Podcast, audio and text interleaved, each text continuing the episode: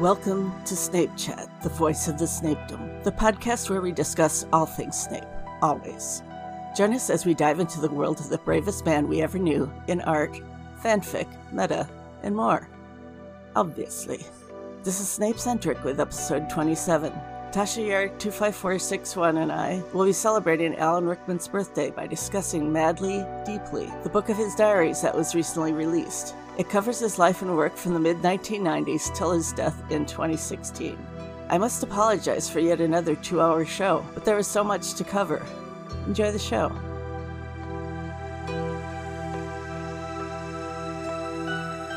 This is Snape Centric, and I'm here with Tasha. Hi, how are you?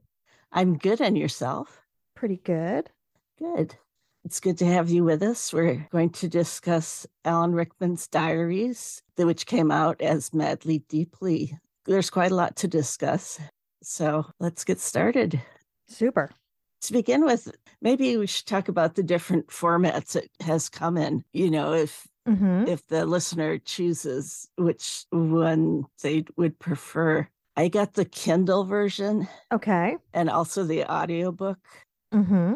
The audiobook is discusses a lot there's like a cavalcade of people that are mentioned in the diaries so that could be confusing for audiobook people unless they're familiar with stars of stage and screen basically I could see how that would be the case. I do listen to quite a few audiobooks, nonfiction audiobooks, and they do become confusing every so often when I have to stop and ponder something that the person has said. And I have the paper copy, the hardback version of Madly Deeply. And there have been times where I've paused and looked down at the uh, footnotes to see who somebody is. And then I've had to look them up to, to really grasp who they were because I don't know all these people that he knows, obviously, uh, or knew. Yeah, when I read it on my Kindle, it's very easy because the footnotes come right back up on the same page. Whereas if I'm reading it on my browser, on my laptop, it jumps to a page of footnotes and then you have to find the same link to get it back. And it's kind of cumbersome. And then also, if it's not something that's listed, for example, like looking up plays and things like that, that are mentioned. It's easy on the Kindle. You just kind of you can highlight it, and then it'll it, there's a web search option that goes with it. Whereas on the laptop, you can't copy and paste. So you have to remember and type it in to your search engine, which isn't that difficult. It's just I don't know. It's just so slick with the Kindle. But yeah. I know many, many people who love uh, their Kindles and reading on that, and and it does make it easier. I would imagine. I there's something for me, something about actually holding the book, smelling the paper, and you know having something tangible in my hands. It's not a a flat tablet, although they have their uses, especially when you travel. Yes. And also for me, it helps because I can make the print larger so it's easier to see. But yeah, I agree. You know, books are a much more sensual experience, I guess you could say. Yes, Yeah, the smell and the, the weight of the book and just everything about it. So, yeah, there's definitely good points to everything. The audiobook is good if you don't have time to sit down and read, but you say spend a lot of commuting time. You can, you know, play it then. So, yeah. Okay. Well, there was some art that Alan Rickman did in his diaries, and it was some of it was included in the Madly Deeply book. So, yeah, let's go ahead and talk about that a little bit. First one's very beautiful and sunny Sunday in the park. Thank you. Yes, I was really struck by it. That not only did he have all the colors with him, I'm assuming he actually did this in the park. That he had a couple markers or pencils or whatever with him. That he just let his brain go off and and doodle while relaxing the park. Yes. And basically, it looks like some leaves and kind of framing the sun. And then also, there's like a field of flowers at the bottom of the page. And yeah, it's just, it's just really a nice picture. And the, how do you say, the layout composition, I guess, Mm-hmm. is really nice. It is. It is. Whether the picture came first or his text came first, either way, it, it is nicely done. And I know that something that you and I have talked about in book club that reading the going through his diaries, the man was extraordinarily busy. So the fact that he took enough time to sit in a park, or even if he was sitting in the park and then went home and did this, that he took the time for himself to go do something like this, I thought was really nice because the man never seemed to stop moving. Yeah, that is so true from the diaries. You can tell that just, yeah, sitting and taking the time would have been quite remarkable. He trained as an artist before going to drama school and actually worked as a graphic artist, I believe. Yes, he worked as a graphic designer for a time until he was in his late 20s. And I know several graphic designers. I went to art school and I saw the kind of training they received. And it's a very high pressured, fast paced, meticulous job. And I'm glad that he found something that he loved to do in terms of acting and he was brave enough to make that switch. But it seems that he went from the frying pan into the fire in terms of high pressure fast paced jobs. So but at least he loved acting more. Uh-huh. Yes. And you yourself are an artist too i believe. Is that right? I am. Uh, hold two degrees one in architecture and one in fine arts. I became an architect because i like to eat and fine artists don't generally eat very well but I am retired, so now I paint. Uh, and if I had to do that for a living, I would be hungry. it is not an easy job. Uh-huh. Uh, so reading through his diaries, I kept thinking he just reminded me of a lot of people I knew. He reminded me of myself. And it, it was just an interesting experience reading through his diaries in that sense. Mm. It's so interesting, all the different backgrounds that are found in the Snapedom. Yes, yes. I have to say, as an older person, I was kind of baffled by the amount of fans who were under the age of 35. Yes. Given that, I mean, I, I saw half of his body of work in the theaters at the time they came out.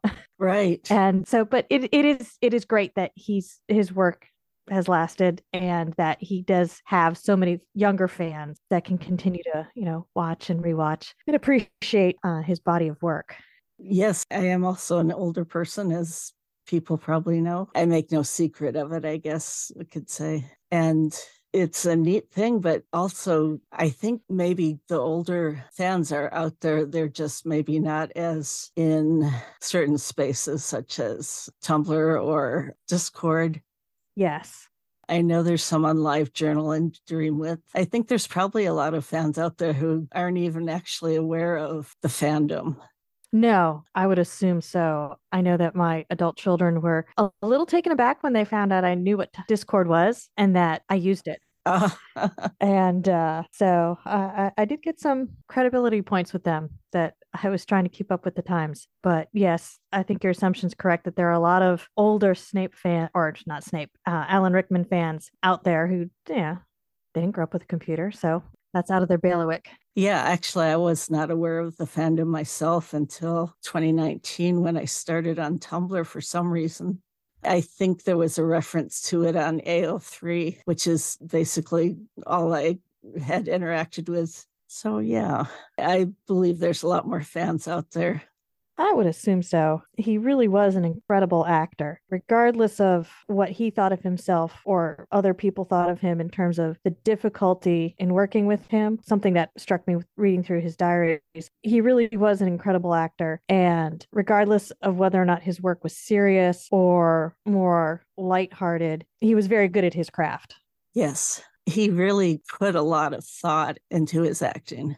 Mm-hmm. He did. Quite some time ago, I read an interview with him online. I don't remember who did the interview, but I, it was a number of years ago. I read read this interview, and he was talking about his advice to young actors. And the advice, the piece of advice he gave most often was, "Go live your life and go live an interesting life. If you have the desire to bungee jump, go bungee jump, or you know, go explore Nepal, go do it." it I'm, um, I'm paraphrasing. He didn't say specifically to go do those two things, but to go live your life because that way, when you go to act, you have something upon which to draw from. And I thought that was a really interesting yet true piece of advice. I just had never thought of that.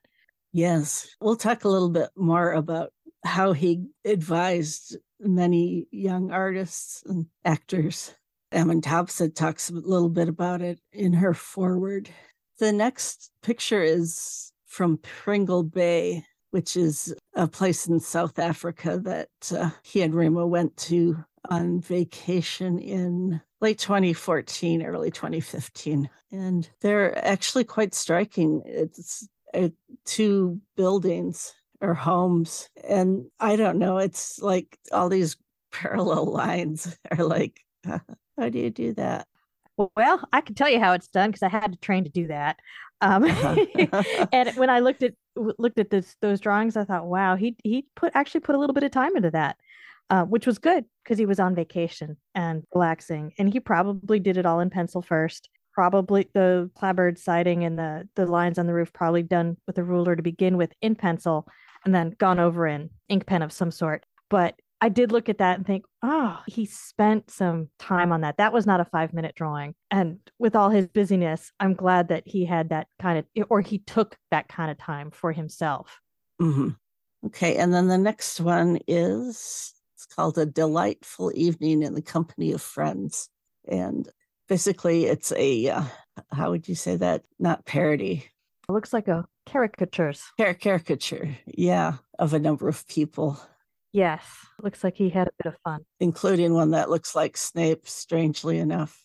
Yes. Well, uh, considering it's dated 2013, it very well could have been. Um, I find it amusing that that's the only one not colored. Maybe he just ran out of time. Maybe it's supposed to be a vampire. Ah, who knows? Uh-huh. Yeah. just interesting. Mm-hmm.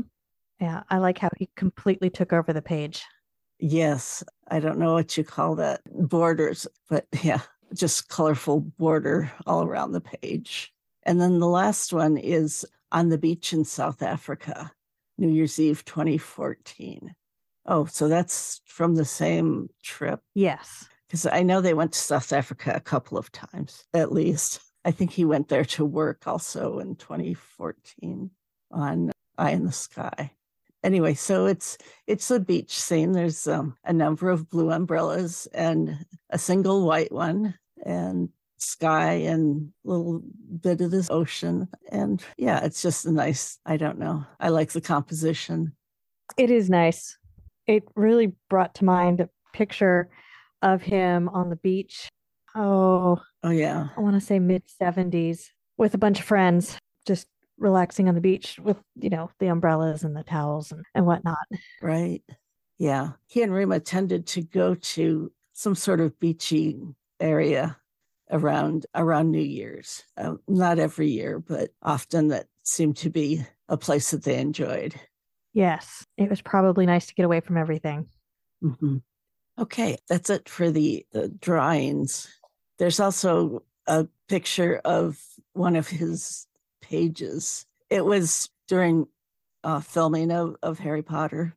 Does that say Harry Potter 2 on it? It, it does. Uh, Harry Potter and the Deathly Hallows Part 2. So I would assume that's the death scene. Oh. Filming the boathouse scene. So yeah. Mm-hmm. I hate to say it, but I have a really hard time reading his writing. Yeah, it is not the easiest. It's almost kind of Snape like. so, uh, yes. yeah it, it is not the easiest, but I'm glad that at least I assume Rima was able to read it so that his diaries could be translated and put into print. Yes, lucky for us. And it, it looks like there's a little doodle of a pair of glasses on each page. I assume that that's Harry Potter's glasses. Yes, I would assume so. Yeah. And then there's some photographs of Alan, one with Helen Mirren for Anthony and Cleopatra, and then also with Lindsay Duncan for Private Lives. Those were two of the stage plays that he did during this time. And of course, one of Hans Gruber. Yes, that was a great role for him. And then with Juliet Stevenson for Truly Madly Deeply, which I don't know. I saw when it came out and I loved it. Yes, I remember seeing it at the theater. That was definitely a tearjerker. Yes, yes. Sheriffs of Nottingham oh what's what's the name of he plays an actor playing captain hook in uh, an awfully big adventure that was a surprisingly good movie that was i i enjoyed seeing that uh-huh yeah and and then as colonel brandon in uh, sense and sensibility yeah which yeah i mean everybody's colonel brandon yeah yeah I, yeah I mean, I mean yeah colonel brandon So for an actor who plays such an outstanding villain, he also played such a good guy. Oh yeah, definitely. Also as Eamon de Valera in Michael Collins. I haven't seen that one yet. Oh really? No. Oh, I I remember seeing that in the theater and I recently rewatched it. It's uh it is a good movie. It's a long movie and uh there's some well, the whole movie's good. Obviously it's political, so in my mind you have to be in the right mood to to watch that. I'd rather watch Colonel Brandon, but that, that's my go-to feel-good movie. Mm-hmm. It's more of a thinking movie, I guess. Mm-hmm. It is. It is one of his thinking movies. Such a variety. And then as the voice of God in uh, Dogma, the Metatron. That was a funny movie. That was. Yes, it turns out he kind of had some back troubles after uh, hefting those 80 pound wings. I can believe that. He, I mean, he wasn't an old man by any stretch of the imagination at that point, but um, he wasn't a young buck either. 80 pounds on your back day in and day out did not sound like a good time. No. Let's see. Oh, Love Actually with Emma Thompson. And then our our beloved Snape. Mm-hmm. Okay. A photograph of Alan in front of uh, the poster for My Name is Rachel Corrie, which was a play he compiled with Kathleen Viner, I think. A photograph from Perfume. Mm-hmm. That was an excellent film. And with Colin Firth in Gambit. Also hysterically funny. Yes. During filming of A Little Chaos, which was the second film that Alan directed. I just watched that again last night. What'd you think of it? Well, I can understand the pace is maybe not the fastest, but in order to tell the story, I think it all needed to be in there. Yes. Yeah, no. It's it's a little bit of a complicated story, but I think the payoff in the end is definitely worth it. Yes. I thought it was a very beautiful film in terms of the visual aspects. And I found it kind of poignant that he was acting alongside of Kate Winslet again. Both of them much older now. And uh, it was it was a thoroughly enjoyable film. Mm-hmm. And then there's kind of a clever picture of Alan with the three way mirror. Looks like oh, what's the oh, photographs from Alan's personal collection. One is with Rima on the set of A Little Chaos with him, and another of the two of them on a, a vacation to Alaska. They look so relaxed. Yeah, they do. I believe that trip is described in the diaries as well. Yes. Yeah, they did a lot. Well, Alan did a ton of traveling for work, but also the two of them were able to travel quite a bit for relaxation, which was well deserved for both of them. Yes. Okay. That's about it for the pictures. So I'll go on to the foreword by Emma Thompson, and I have a few excerpts from it. The most remarkable thing about the first days after Alan died was the number of actors, poets, musicians, playwrights, and directors who wanted to express their gratitude for all the help he'd given them. I don't think I know anyone in this business who has championed more aspiring artists, nor unerringly perceived so many great ones before they became great. Quite a number said that latterly they had been too shy to thank him personally. They had found it hard to approach him.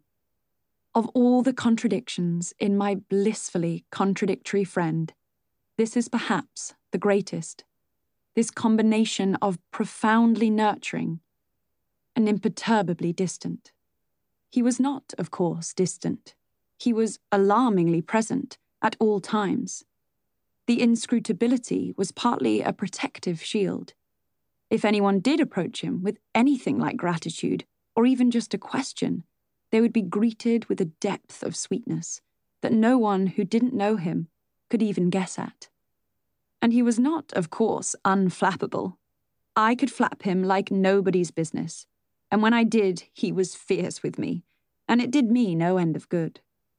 He was generous and challenging, dangerous and comical, sexy and androgynous, virile and peculiar, temperamental and languid, fastidious and casual. My list is endless. I'm sure you can add to it. There was something of the sage about him. And had he had more confidence and been at all corruptible, he could probably have started his own religion. And that is just a short excerpt of this excellent foreword that that Emma Thompson wrote. Here it is narrated by Bonnie Wright of uh, Ginny Weasley fame. Actually, you can see Emma reading it on a YouTube video, which we'll have linked in the show notes. It's very good. It is. I watched it this morning. Yeah, I I don't know if it was specifically for the book or if it was I don't know, read it as memorial service. I think it was for the book release. Okay. Because then the next thing that popped up on YouTube was an interview that she and Rima did together about the book, and Emma was wearing the same clothes. Oh, so I figured out oh, that must have been for the release. Okay, okay, that's that's good to know. Yes, it's definitely worth seeking out. And after that, there's an introduction that basically goes over his life. I don't have anything from that, but the diaries themselves begin in the middle of 1993. Mm-hmm. And I thought by playing a few minutes of the that you could get kind of a flavor of the mm-hmm. diaries mm-hmm. and also of mm-hmm. Alan's life. Mm-hmm. So here we go. 1993. The 13th of June. Quiet pleasure of preparing food for friends. 1 p.m. Michael G., Christopher and Laura Hampton, Danny and Leela Webb, Jane and Mark, and Rima and Lily. The sun emerged, and we spilled into the garden. The 21st of June. Arrive home, switch on BBC Two. Pina Bausch.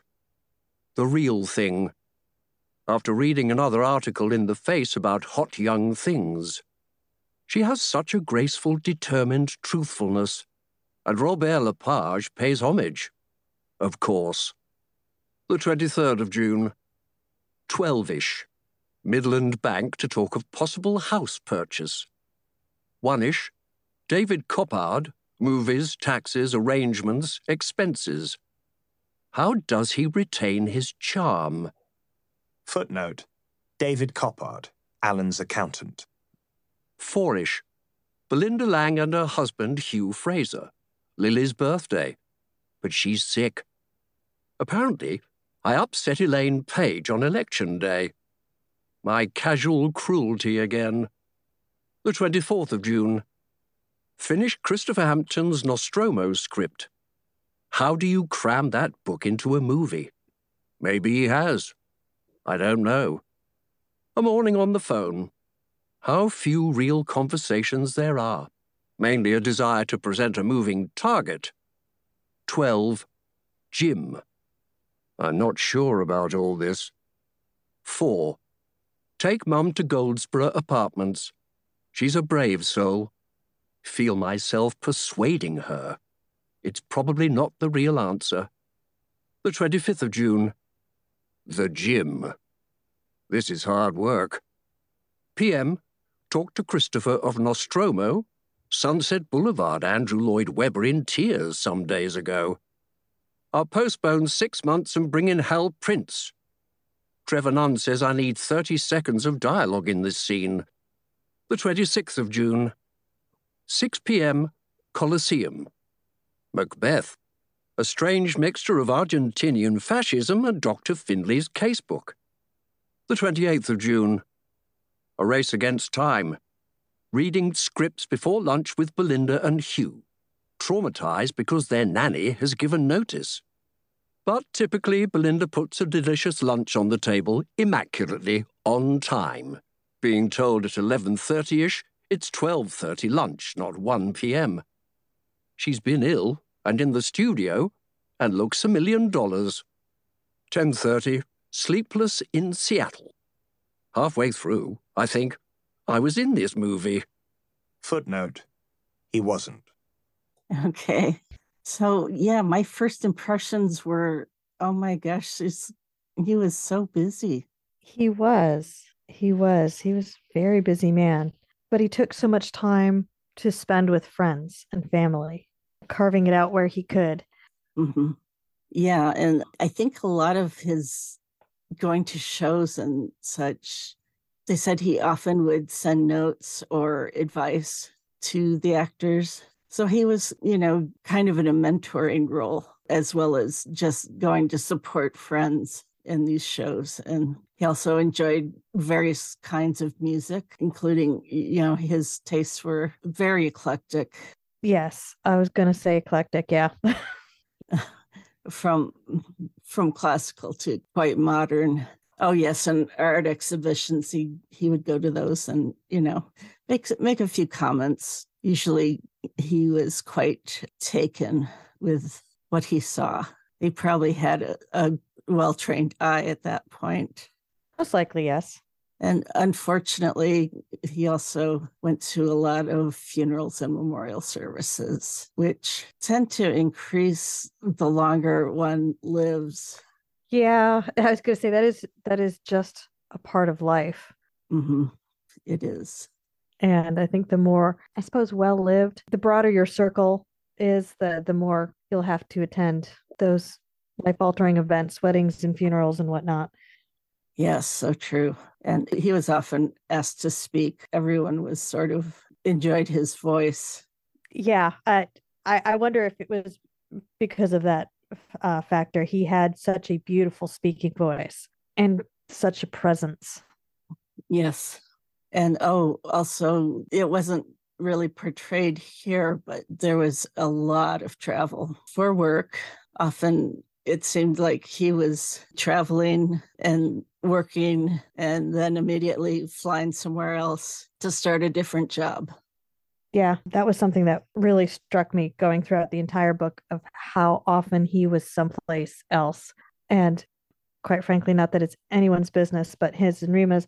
But after finishing the book and realizing exactly how much he traveled for work, it made me ponder if that was one of the deciding factors in the two of them never having children, which he was very silent on that fact when asked a few times he was asked. And it really is none of our business. But I, I did wonder if they had had children and he was traveling as much as he was for his work, how much would that have impacted her career? And oh, I just wonder if they had that conversation of, yeah, we'd love to do this, but you doing what you do and me doing what I'm doing, who's going to raise the kids? So obviously, we'll never know. It was just something I had wondered about. Oh, sure. After getting to the end of the book and going, wow, the man was never home.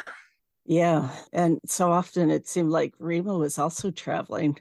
Mm-hmm. I mean, I can't say I blame her. Her partner was someplace interesting, and you know, she had the opportunity to go be with him on occasion. That does sound like a, a fun time.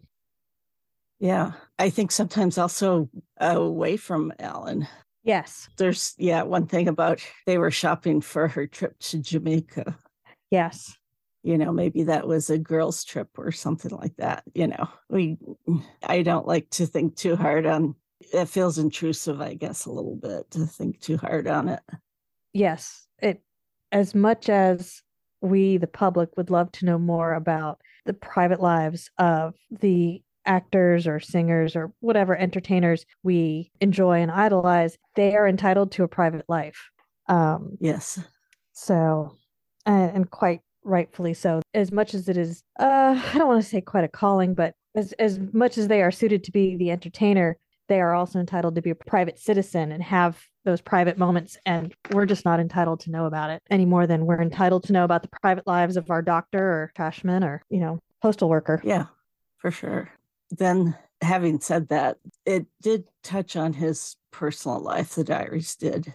Lots of close personal friends and his family. Uh, his mother was, you know, definitely in the picture.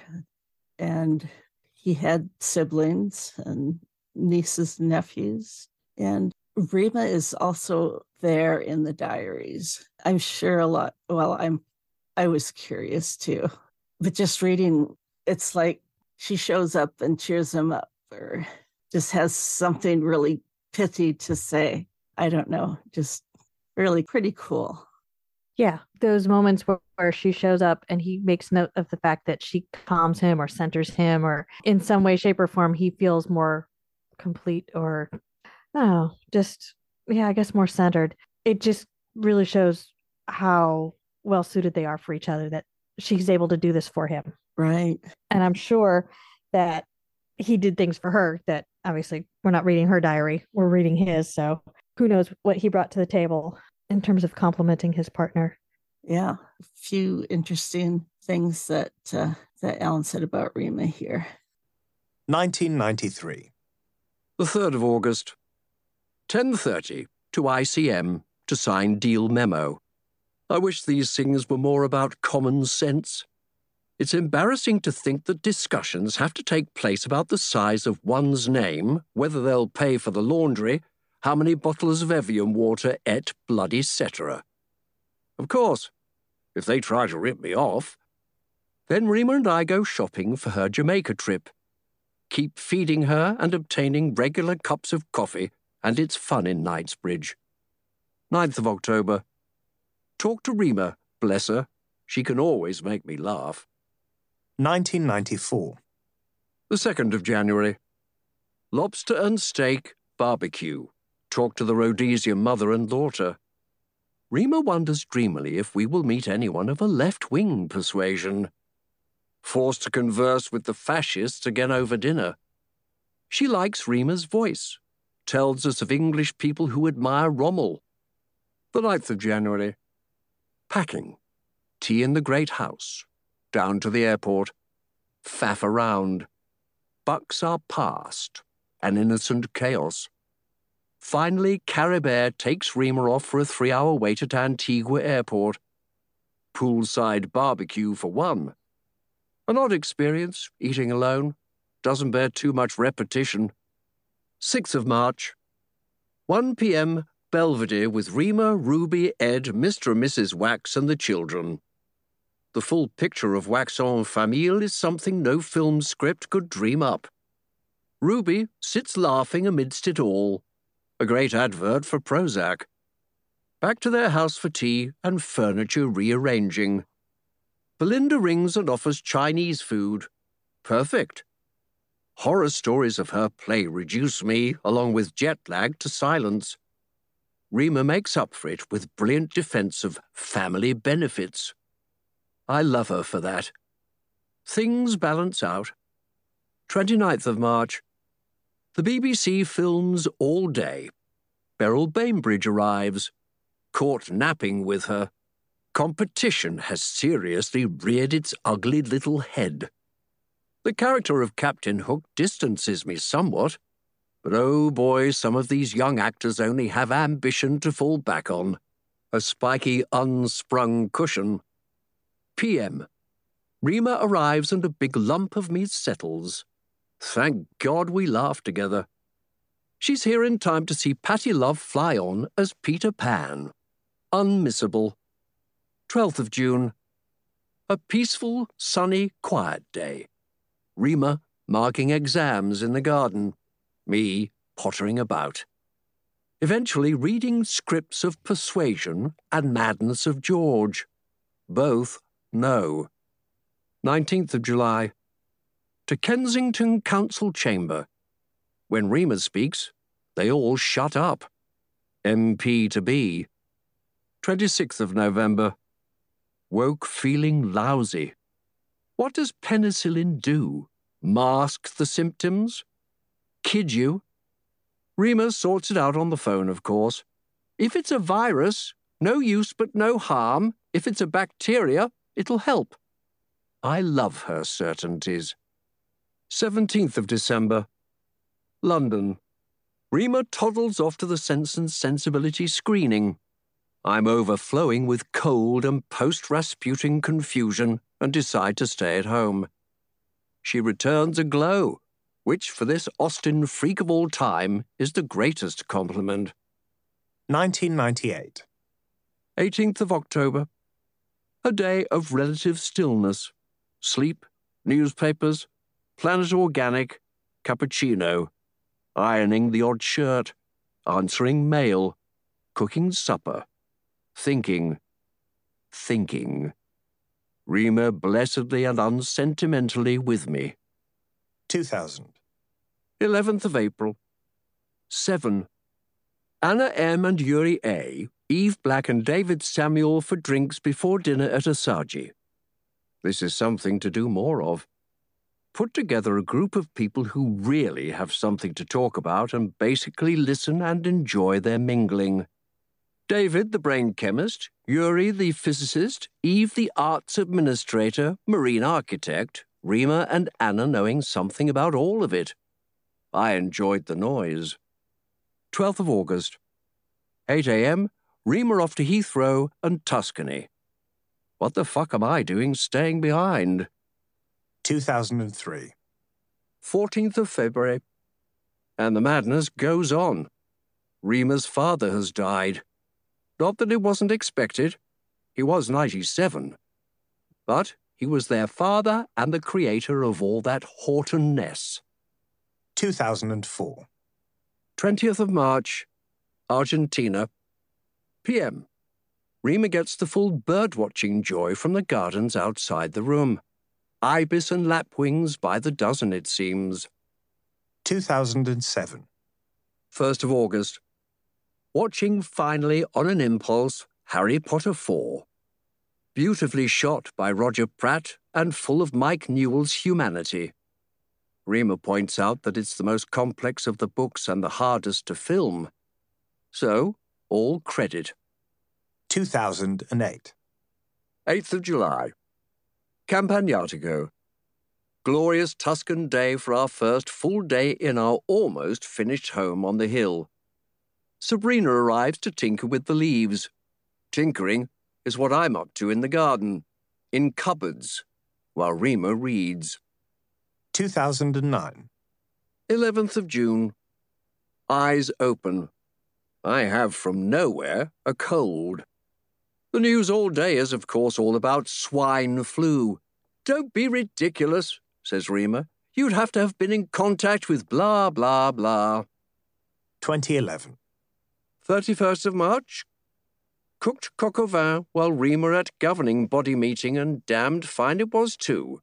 Not so much dense as fleeting in the flavour department, but spring-like. 4th of July. Kensington Town Hall.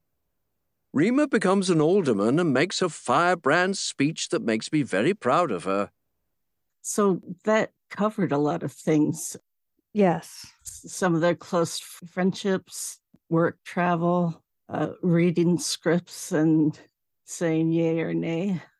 I imagine that was quite a sometimes an easy decision and some other times not. Yes.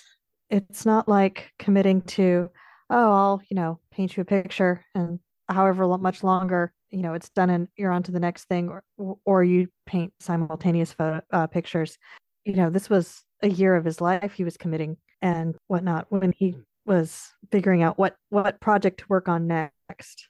Mm-hmm. Yeah, there were a couple times it sounded like he was kind of not happy that he had turned something down. Yes. The English patient was one. Yeah. He would have been good in that role. hmm But he I mean, he's only human. He couldn't have You can't say yes to everything. That's just, Yeah. Oh, it also alluded to their homes in London. Actually, they moved once and were preparing to move one more time when Alan passed. Right, when he passed. Yeah, that must have been a difficult time for Rima. So him passing and then her and the design team or whomever she had working on the project moving forward to, you know, execute the plan despite Alan having passed must have been very bittersweet. Although it sounds like he was fairly involved in the design work, Yes. which, yeah, I mean, it was something that he knew he wasn't going to be able to enjoy with Rima, but wanted to do it for her, I think. Yes. Okay, well, let's talk about his work. Alrighty. Which was a big part of his life and his diaries. I'm just going to name a few Okay. Mesmer, An Awfully Big Adventure, Sense and Sensibility, Dogma, Galaxy Quest, Something the Lord Made, Snowcake, Sweeney Todd, A Little Chaos, Gambit, CBGB, The Butler, and Eye in the Sky. 30 films altogether were mentioned in the diaries. I'm not sure if maybe he worked on something else during that time. I don't believe so. I think he probably covered all of that, but that's you know, you could say a lot for 12 years. Mm-hmm. He was an extraordinarily busy man, getting all of that done and more than that time. One thing I really it struck me this morning as I was reviewing the back of the book and the selections from his diaries previous to 1993 that he talked about how what he thought of acting what he thought the role of the actor was. And I wish that had really been put at the front of the book because read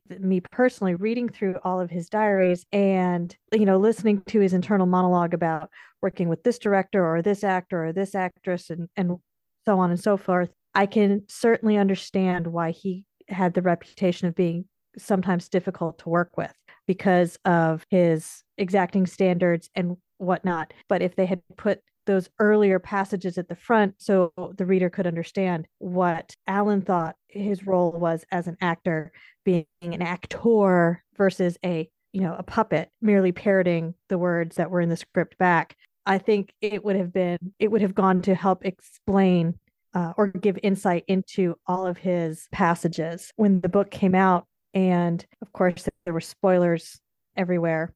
And one article headline was going on about how he thought very little of Emma Watson and her accent, and you know how he was supposedly poo-pooing the the Harry Potter actors. Okay, well, a little context would be great. She was 10. She was one of the youngest child actors there, and she's a child. And when you look at his work ethic, okay, I was surprised he was working with kids in the first place, but you know, it, it all became more explainable that you know his his various diary entries.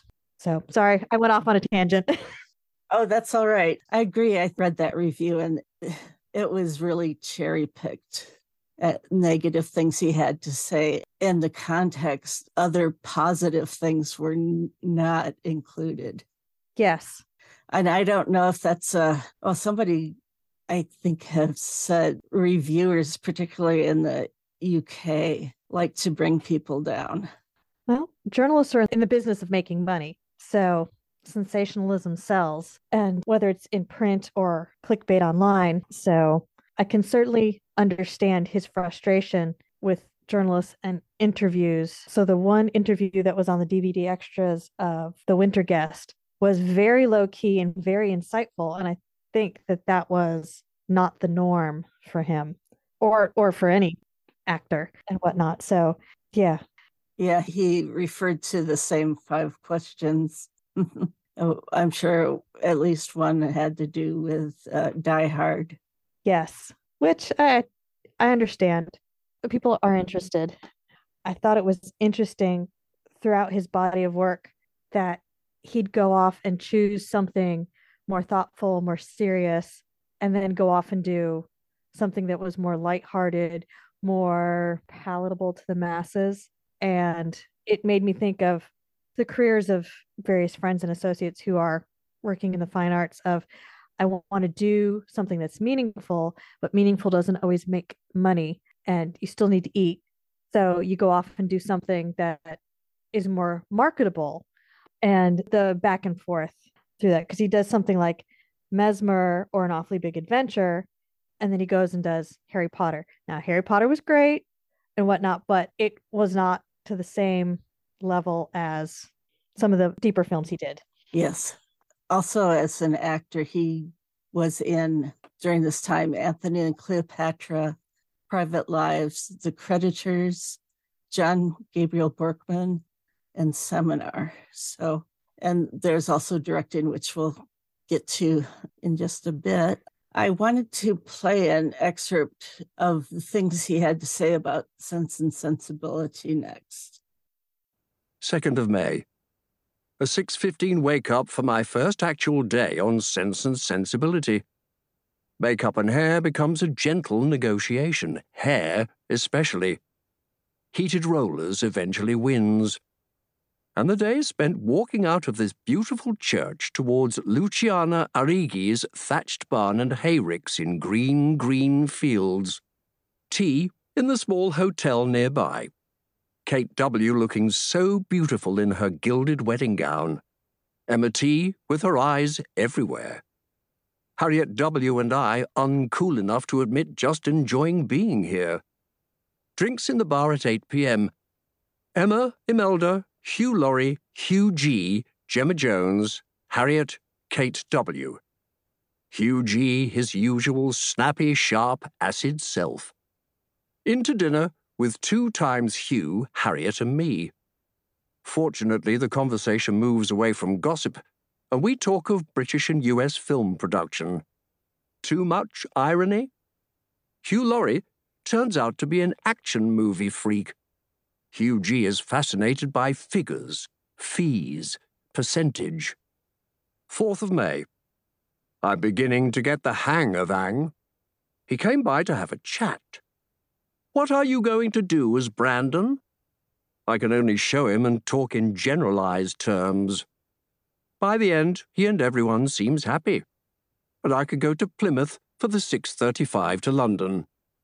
10th of May. And another day not called. Lunch on the set. Then into boots and breeches and off to the stables. Marcus is not the smoothest ride. A tank. A reluctant tank.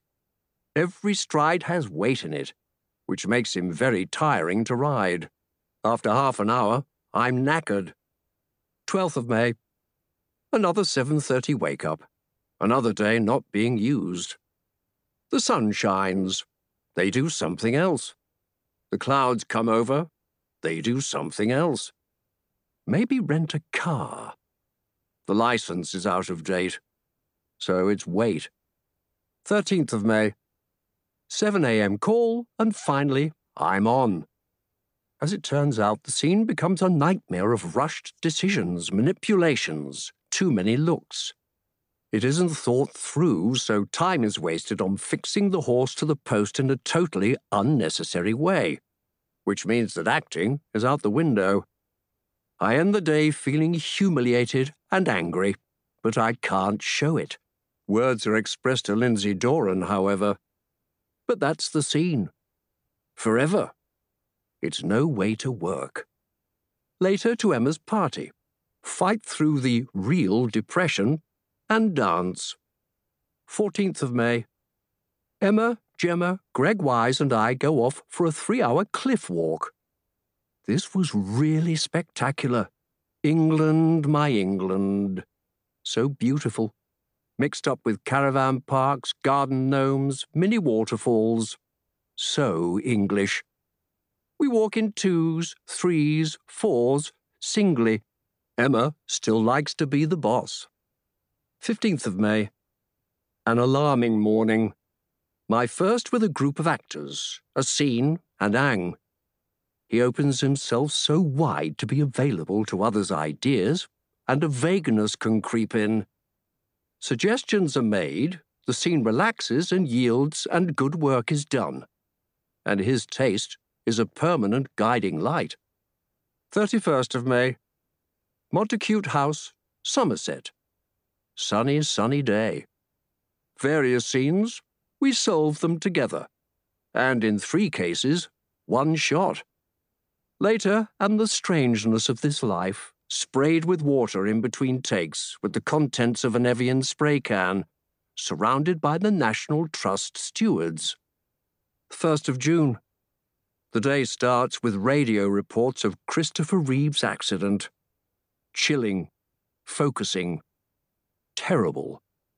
It makes us all acutely aware of today's last shot. Footnote American actor, 1952 to 2004. Best known for playing Superman, paralyzed in a riding accident. Later, Gemma and I get into the coach and go with the clappers, swiftly followed by Mark and I galloping down the drive four times. Thank God we separated the reins. Dinner at the hotel. Flowers on the table. Imelda makes us weep with laughter at the stories of dope scones. 2nd of June. Hugh Laurie and I talk of the Wanda sequel. He'd been asked, decided to say no in the end. Now, much self torture and schadenfreude. This rings a bell. 3rd of June. The rain pours down, perfect for the shots which remain. Greg and I carry Kate in turn across the sodden lawn. A piece of green string is stretched to guide our progress. Then some waiting. An opportunity to start reading Tim Pat Coogan's book on De Valera, which is terrifically well written and entertaining. 5th of June. Today I felt a schism appear, not permanent, but just my own desire to focus more on the work than on having a lovely time. I notice actors being treated somewhat lightly. Scenes put together moment by moment rather than taking a look at the whole scene first. 19th of June. This was a tough day. I kind of knew it would be. Antagonism and negativity took familiar toeholds, and this was added to far too much schoolmarming from Emma. I cannot puppet this stuff, or any stuff. Liz Triggs noticed the nerve endings and her arms slipped round my waist. Later, a drink in the bar with some of the sparks was a real pleasure. They so enjoy their life and the people they meet. Not a trace of cynicism. Footnote Sparks are set electricians. 20th of June. A freer day, lighter breezes around the brain. 22nd of June. The square in Salisbury with the cathedral floating up behind us. As ever, words that seem so manageable on the page become intractable in a take. And with this one, a casual, sorry, can I go again, means a major realignment of carriages, horses, extras, an army. Find a print in a Salisbury bookshop. The end of shoot gift panic begins. 23rd of June. Once again, the tightrope walking. Suggestions are treated just too much like irritations. And this is not an atmosphere for confrontation. And if it were forced, Ang would collapse from wounded pride, honor, everything. It was hard getting all that stuff together. You did a lot of work putting all those those bits and pieces together and whatnot. It it was interesting to hear what he had to what his thoughts were on filming Sense and Sensibility and whatnot. So at one point, and it wasn't included in your clip, he, I think towards the beginning, he was thinking, you know, the whole book is what are these women doing and, and about their marriages and, and whatnot. And oh, yes. Had a little something somewhere says, well, why aren't we worried about who Colonel Brandon's marrying? And I thought, oh yeah, that's a good point. That is his character, and and he should be thinking about the inner life of his character. But you know, Colonel Brandon was male and he had money. Yeah. So he he could pretty much do as he pleased. Mm-hmm. so that's why we're not worried about who he's marrying. Right. Yes, that came up in the promotion, which I didn't include. Still, it was a wonderful movie, and he did so well in that role. Oh yeah, yeah. I love Jane Austen. Oh, it's it's there's the way I describe it to my family because it's often on here in my home. I like to work to background noise. And uh, those Jane Austen movies are on to the point where one of my children's first memories is of Pride and Prejudice being on TV. So anyway, I say all that to say it's it's always nice to watch something that's feel good, and even though there's some drama in the center of it, because otherwise any story would be boring without drama, you're guaranteed your happy ending uh, at the end. True. The second excerpt I have is from recording Harry Potter Part 7. Now, he had a lot of unhappiness, I think, with working on all of those eight movies. Okay. I think at one point he, he says Maggie Smith says that they're overpaid extras. Yeah. Yeah. They they are uh, or were and i can certainly understand where they're coming from but then the cynical part of me when i read that cynical part of me thought you signed on to do a kids movie of a kids book what did you think was going to happen? Where the protagonist is a kid. So uh, yeah i just kind of wondered what did you think was going to happen? But they got paid at the end of the day. Yeah you know they made it worth their time. They did. I um, finished reading the tom felton autobiography, uh, which was very different than the Alan Rickman diaries. But it was illuminating. He Tom Felton was talking about the scene on the astronomy tower where he's getting ready to kill where, where Draco is getting ready to kill Dumbledore. And Tom Felton kept screwing up the lines. And Tom goes into goes into depth about how he had spent all this time practicing and he had everything nailed down, but when the time came, he just couldn't get it out. And it was very frustrating to him. And when they called for lunch, you know, he was apologizing to Michael Gambon about how, you know, how sorry I am, blah, blah, blah. And Michael Gambon, and this does tie into the whole being paid thing, says to Tom Felton, Dear boy, for what they're paying me, keep screwing this up because this is going to pay for my new Ferrari. and and Tom Felton goes on to say he he was shocked and then he got a laugh out of it and that made him feel better and he goes on and whatnot. But I thought, yeah, for what they were paying all those famous, famous adult actors to be in this kid film, it, it really was quite something. Yes, that's true. The one thing I can understand is that he thought there should be more Snape, which I mean, I, I, I agree with that. Yeah, I, I wouldn't say no to more Snape. Plus, they didn't really know everything he did for the longest time. No, no. I think that was interesting that J.K. Rowling got him, got Alan to say yes to the movies by giving him some key information, and that Alan was um, honest enough to keep it to himself. Yeah, uh, and not share that because that would have made the book so much less without that bomb being dropped at the end. But yes, that gave him something to work with as well. I think for for his characterization. Yes, and and I'm I'm getting ready to to duck and run for cover here. Oh, go ahead. I think Alan did a great job playing Snape. My only beef with him playing Snape was he was too old. Um, yeah. He he Alan was just too old to play the character of Snape, who was in his mid 30s. And Alan did a great job. If they could have de-aged him some way, oh, would have I been know. perfect. But I kept looking at him, going, thinking to myself, you know, as he's as I'm watching these movies with my children, thinking, but he's 30 years too old. He's 20 years too old for, you know, in in the various movies and whatnot. And I mean, it's still perfect for the role. I don't know who else would have done a better job, but yeah, just my own personal pet peeve that it, he was just too old. I agree. My theory is that JKR chose actors from the 90s. Yeah. You know, and at that point, he would not have been, he would have been a little too old, but not that much. And what's interesting is to me, David Thewlis and one of the other actors were born like around 1960, 1963. So if those things were shot in the 90s, they would have been the right age. Yes. Yes, they would have. Yeah. Yeah. And Alan was a little bit older than that still, but uh, yeah. I mean, still great films. It's a good place to start from, I think. I think there'll be more more to come. Yeah hopefully a mini series or something like that. That would be fun.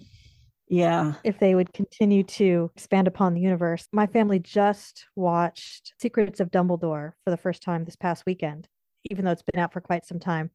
And it it was it was as visually lush as the rest of the Harry Potter universe. But that's about the best thing I could say about it. Right. It just didn't have the same oomph that the original books did. Yes whose fault was that? I don't know. if JKR had written them by herself, would they have been better, or was she pretty much done with the with the world? Yeah. Uh, on the one hand, it's it's a cash cow, and she could she could just keep pumping out more Harry Potter content and be set and everyone in her family and all her descendants would be set for the rest of all their lives. She probably got more money than the monarchy at this point. But on the other hand, as an artist, which writers are, she's got to be kind of tired and wanting to move on to something else that would spark her creative interest. So, you know, what do you do? Of course, her books aren't all that great anymore either. I mean, her mysteries. I haven't read anything else that she's done other than the uh, original seven Harry Potter books. So I I don't know. Oh well. Okay, well, I'm going to play this selected excerpts from Harry Potter's Deathly Hallows Part 2. 10th of September, 3 p.m., David Yates, For some reason, I have lost the edit button in Harry Potter conversations, and having unerringly spotted a fatal flaw in the Snape Voldemort final showdown, I didn't beat about the bush. David Yates, however, does exactly what he wants. There is a kind of listening, but real stubbornness. A man who nods sympathetically and goes nowhere unplanned, or so it seems. 5th of October, Harry Potter 7, Part 2, Day 1. 5 a.m. wake up, 5:45 pickup. The cold virus whatever it is at its filthiest. All day. Can't speak, certainly can't act. Unfortunately required to do both. 8 p.m. home, utter exhaustion. 7th of October, 6:45 pickup. Ralph Fiennes fantastically impressive all day long. Free and disciplined and totally Voldemort. Chat to the documentary team doing a fly on the wall, milking the cow one more time. 8th of October. Reshot all my lines. Must have been a pretty dire day one. 9th of October. Reshot all my lines again. Something is very wrong apart from the deadly nature of the lines themselves.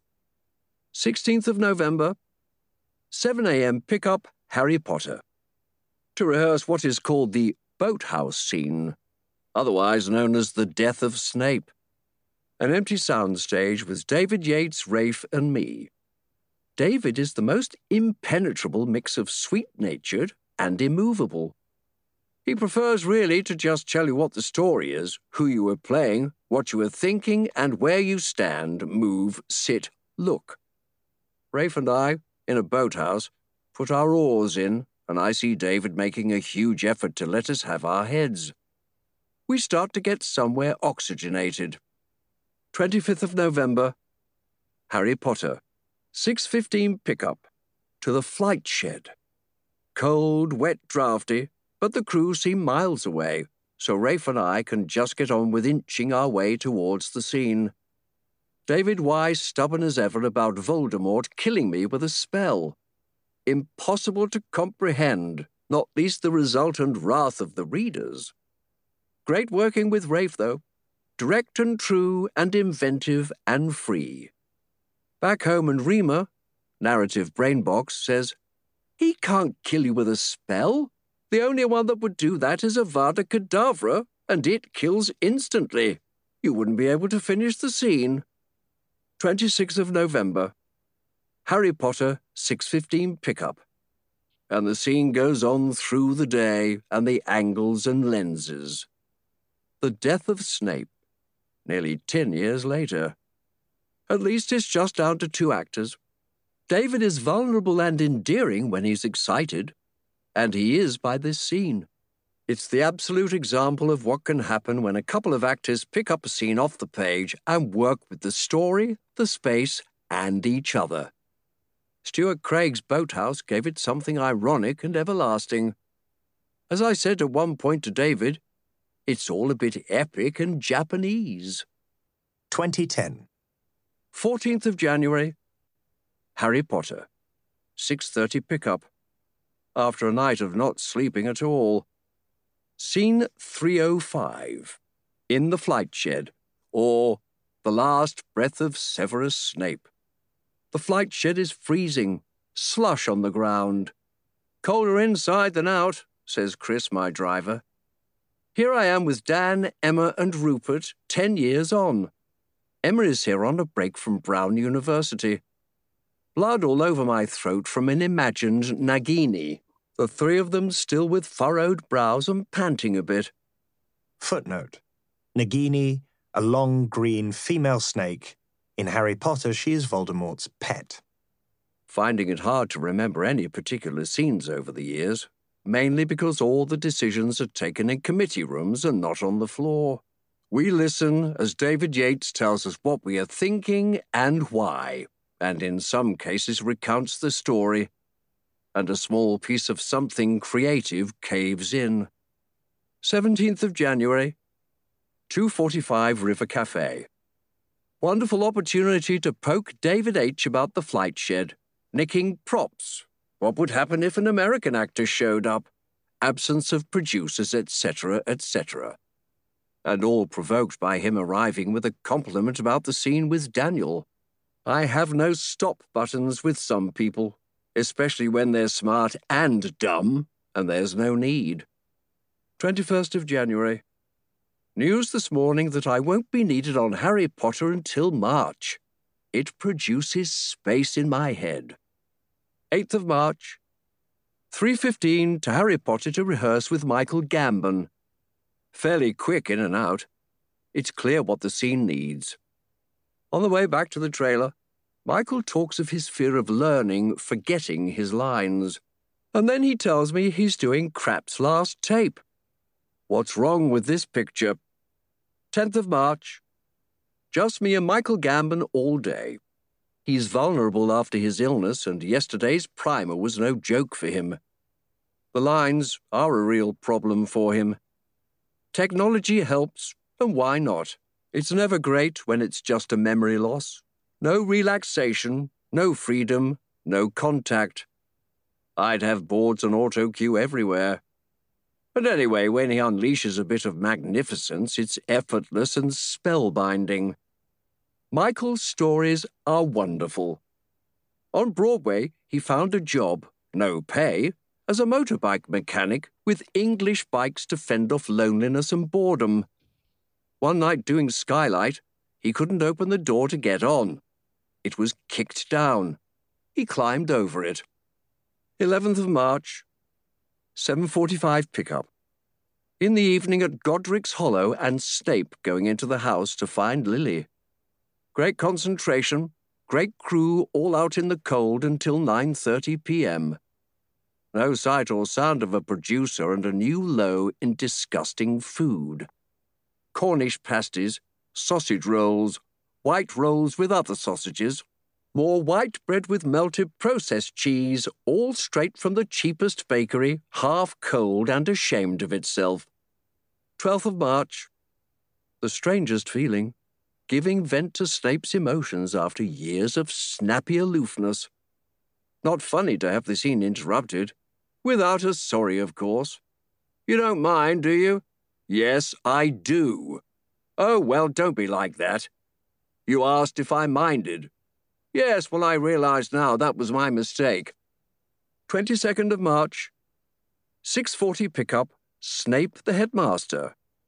Tortuous dialogue, monologue, slightly brain-frying. 24th to the 25th of March. Many angles, different numbers of children, Maggie going nuts waiting. 29th of March. 6.15 pickup. Last day on Harry Potter. All a bit hard to believe. I think even Daniel was shocked by the finality. Cameras were everywhere, it seemed, docu ones. So, how does it feel? Before you felt it, before the feeling has a name. It's private, I managed, and I'm not sharing it with that. Pointing at his lens. Sympathetic, empathetic friend this morning, embarrassed nosy Parker this afternoon. Something is in those cans, and it is finished. Thanks, Joe. 2011. 7th of July. Harry Potter 7, Part 2. It all ends.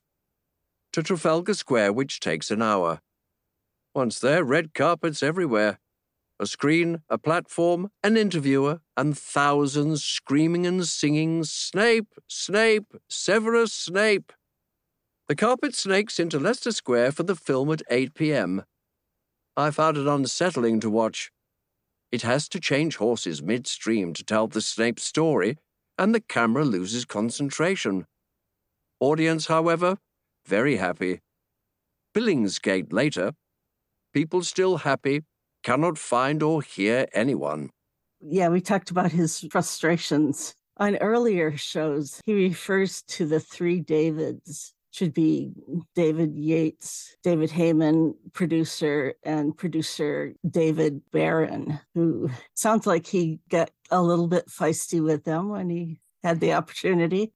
Yeah. And I can certainly understand both of their point of views. It's how any movie ever gets made is such a juggling act. The the money versus the directors versus the actors versus the, the actual story trying to be told, you know, the timeline.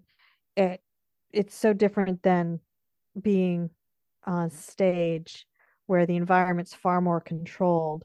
So, you know, they they're not working with, you know, whatever the weather's doing, whether or not they can get a particular site, et cetera, and so forth. It just seems like uh, such a balancing act. And I can see why everyone gets so frustrated. It's funny, you couldn't tell from these excerpts that I played, but a lot of times it will have entries that are kind of negative about someone. Mm-hmm. Um, mm-hmm. Well, I guess on Sense and Sensibility, he did talk about Emma Thompson wanting to be in charge. And he does that. And then, you know, a week later, he's loving them. You know, he's saying great things about people. So it's kind of a push pull type thing, I believe. Yeah. I mean, given that his diaries are mostly, you know, for him in private, whether or not he intended to have them published or not, I think we do him as a human being a disservice if we say, oh, well, you know, here he's clearly upset with Emma on XYZ day, and then the next, you know, day or week, he's all, you know, happiness and sunshine. Well, I mean, life happens. And even though somebody, you know, you might be best buds with somebody, it's okay to feel frustration over the actions of somebody else, regardless of how close you are. It's not normal to be all happy 24 7, 365 days a year. So, but once again, I think journalists pick out the most sensational stuff from it and blow it well out of proportion. Yeah, yeah, that's true. And well, I think there's things that are not in the diaries, of course. I mean, like, you know, Dan Radcliffe saying that Alan came to pretty much all his shows either in the West End or on Broadway. So, you know, so it kind of almost sounds a little bit too negative sometimes compared to this stuff that is not in the diaries.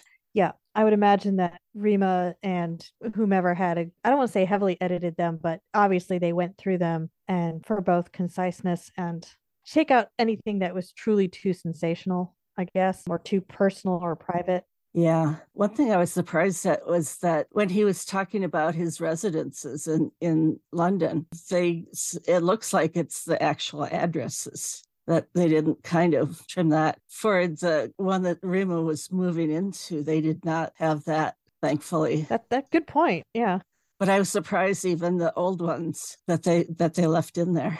Well, if they're no longer in residence there, it didn't really matter a whole lot. I can only imagine what a circus their lives were on occasion with, with his notoriety that I know you have it further down in the outline, but uh, I was rereading the bit last night about his bout with prostate cancer. And what really struck me was A, he only took like three weeks off. But what really, really struck me was that when it was all said and done before they left the area, that Rima was going around discreetly dumping their garbage in various public trash cans so nobody could find their leaving. Oh, yeah. And I thought, wow, to be that concerned, to have to be that concerned with protecting your privacy is crazy. Mm-hmm. Yeah, so true. Yeah, sometimes he refers to the paparazzi as locusts.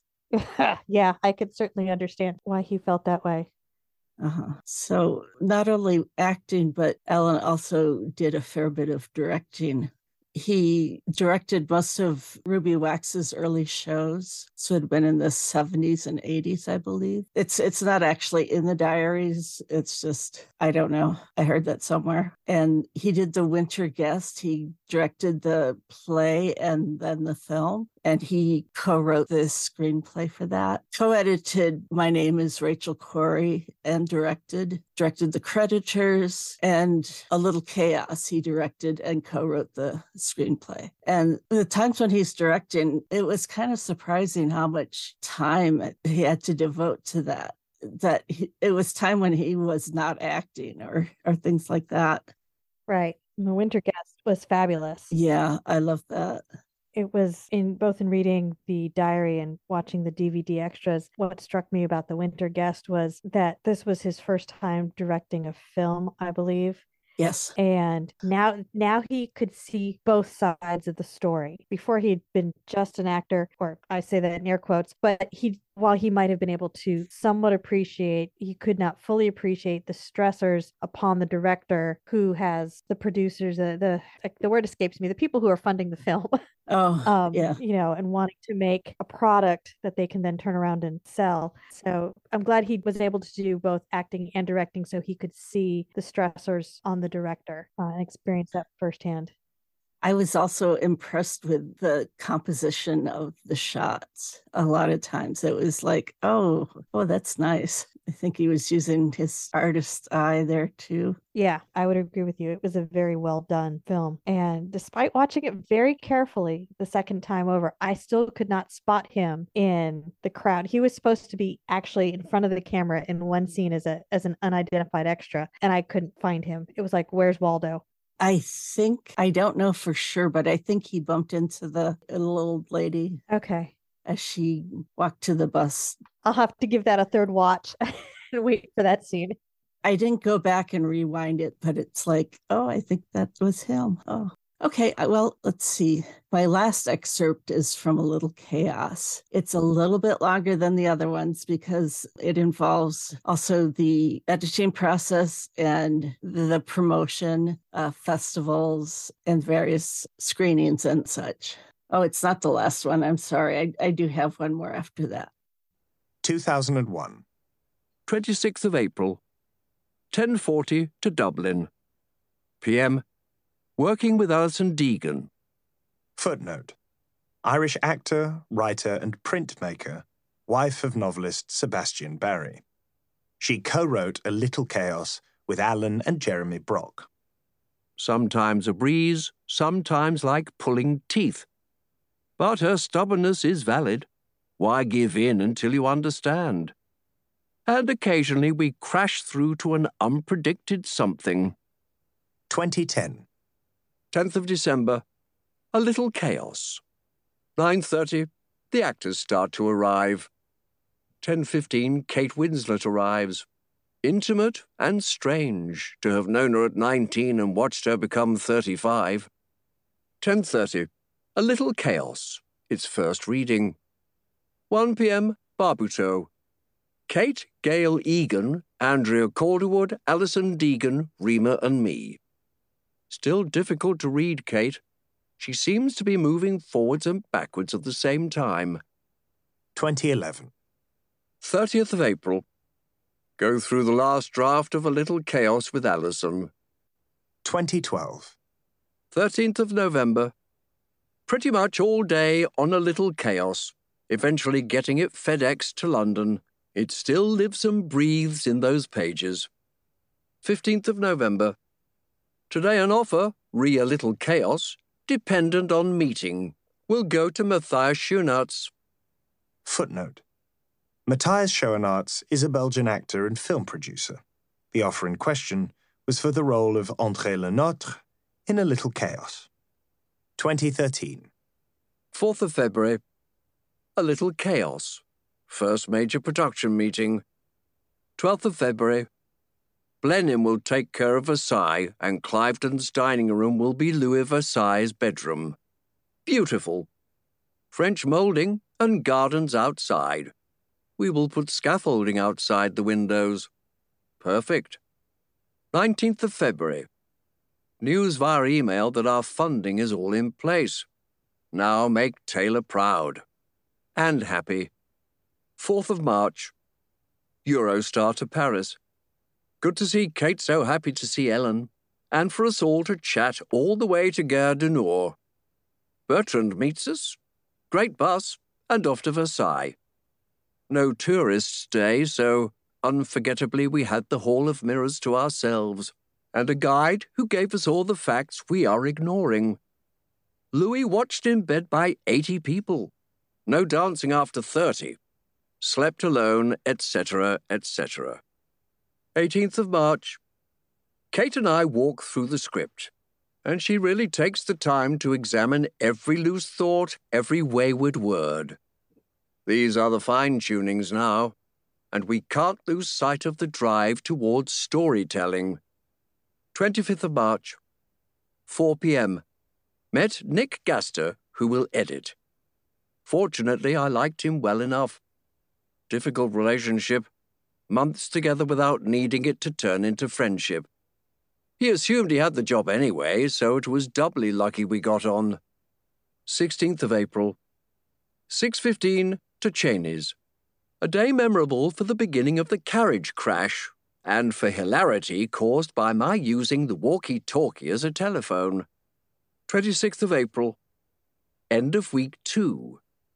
In the collection room with Matthias and Helen McCrory.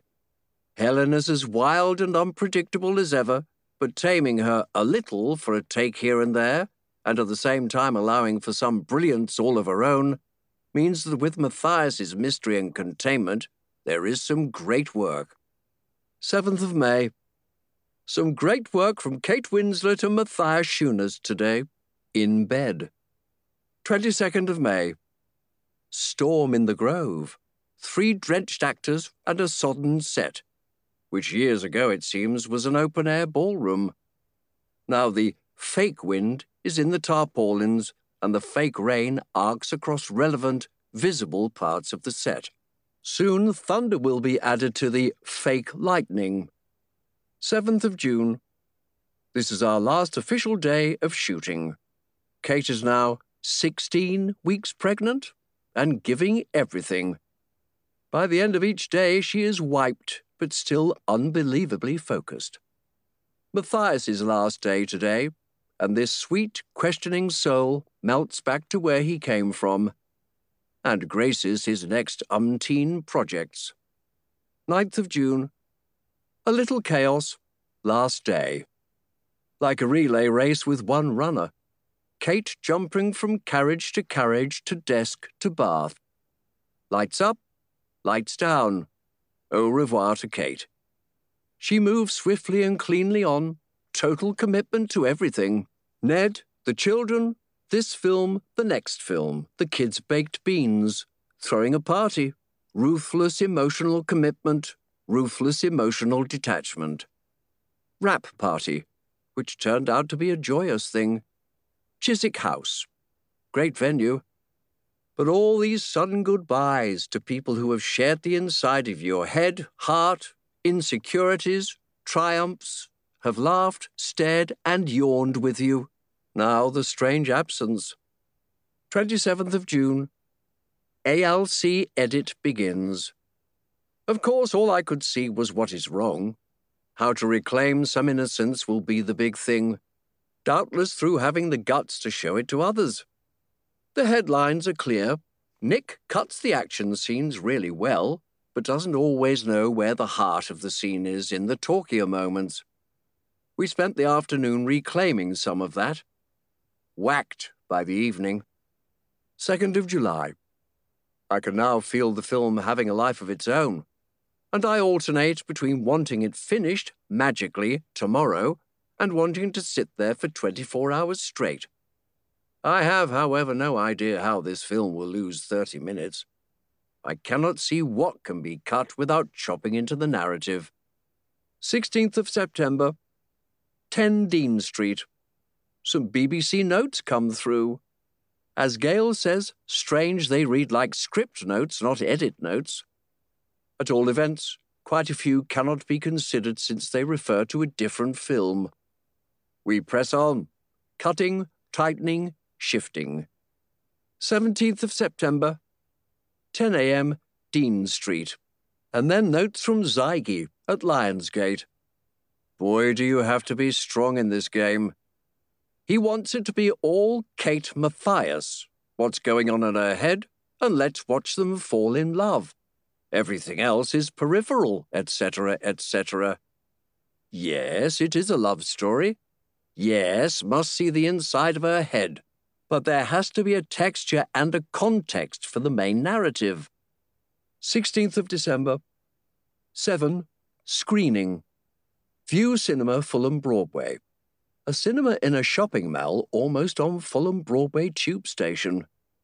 Horrible sound, music too quiet, sound effects too loud, and an echo. It felt as if it was slow, but the audience was very quiet in a good way. Patty Love came and was knocked out and passionate that it should not be speeded up. 19th of December, 11 a.m., Abbey Road. Lionsgate loves the film and wants to help make it the best it can be, and is offering more money and more time for any pickups or strengthenings that occur. I am mystified and somewhat confused. We have contained and simplified, and now they are saying, stitch and expand. This is unpicking a sweater. 7th of February. Screening for Ellen, Kate, and Matthias. And they liked the film, maybe even loved the film. Although Kate is straight in with, can't we? Why can't we?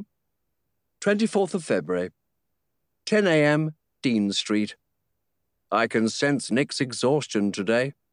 He even had a migraine in the afternoon.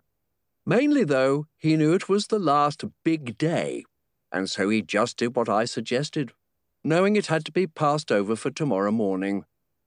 I think we made strides, but hard to believe that it comes down to the wire like this, and that the main hope is that we hang on to what we had back in December.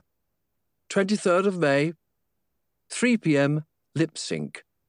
Thank heavens, there were bumps and grinds that needed sorting. They were sorted, and now the film is done. 5th of June, Campagnatico. Sitting and drawing in the garden while back in London there is a screening of A Little Chaos. Opposite activities, but linked as I watch my hand listen to my eyes in a parallel action to being on set, the editing room, the grade, the mix. 31st of August, 10 a.m., cast and crew screening. A unique, unnameable experience. Watching something you have made being shown to the people who helped to make it, and knowing that supportive though they may be, they will not tell a lie. 11th of September. Reviews are out. Good, bad, and indifferent. The familiar tightening of the brain the familiar silences from the rest of the world. 12th of September to Toronto. 13th of September, 6.30 to Roy Thomson Hall. Watch the film. At the end, after such tangible silence and laughter that came from the whole house, from people who were listening, 2,000 people stood and clapped loud and long total uncluttered acclaim for something that had reached them very directly. 17th of October, London Film Festival, Odeon West End. 5.35, Red Carpet. What attracted you to this project? Times 10.